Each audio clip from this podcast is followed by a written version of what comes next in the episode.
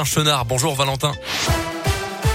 Bonjour Mickaël, bonjour à tous. À la une de l'actualité, un important incendie dans le 9e arrondissement de Lyon. De nombreux moyens sont actuellement sur les lieux pour venir à bout du départ de feu. L'origine du sinistre et ses conséquences sont pour l'heure inconnues. Veuillez rester prudent dans le secteur de Vèze au niveau de la rue des Tuileries. Le retour des Gilets jaunes ce week-end. Les appels à manifester se multiplient sur les réseaux sociaux. Ils prévoient de réoccuper les ronds-points, notamment à Givors, la Tour du Pin, Villefranche-sur-Saône ou encore Villeurbanne. Cela fait suite à l'envolée des prix des énergies. Dans le reste de l'actualité, Jean Castex a lui rendu hommage tout à l'heure au professeur Samuel Paty, tué, tué il y a un an jour pour jour pour avoir montré en classe des caricatures de Mahomet. Le Premier ministre l'a présenté comme un serviteur de la République, victime du terroriste islamiste et de la lâcheté humaine. Au ministère de l'Éducation, en présence de la famille de la victime, le chef du gouvernement a affirmé que rendre hommage à Samuel Paty, c'était rendre hommage à la République.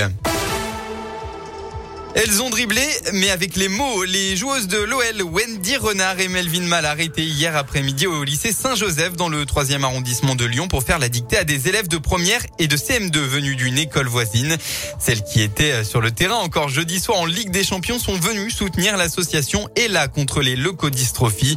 Pour Wendy Renard, ce n'était pas sa première. Elle avait déjà lu la dictée en 2019 dans le même lycée.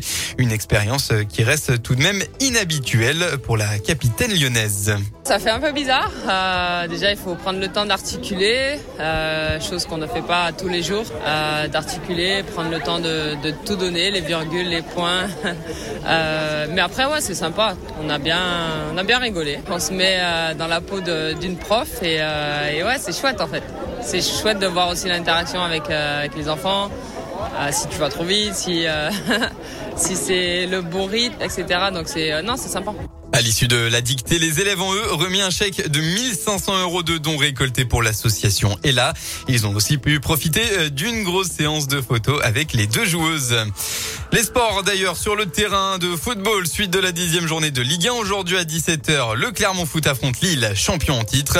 Ce soir, Lyon retrouve l'OL Stadium. Les Lyonnais reçoivent Monaco à 21h à Dessine. Anthony Lopez suspendu et les deux attaquants Moussa Dembélé et Islam Simani blessés sont tous les trois absents pour la rencontre.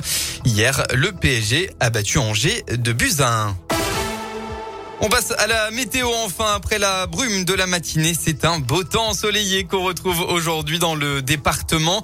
Et oui, magnifique ciel bleu jusqu'au coucher du soleil. Hein. Pas un nuage donc dans le Rhône en ce début de week-end. Il faut en profiter. Côté température, eh bien, vous aurez au maximum de votre journée entre 15 et 17 degrés. Très bon début d'après-midi à tous. À l'écoute de Radio Scoop.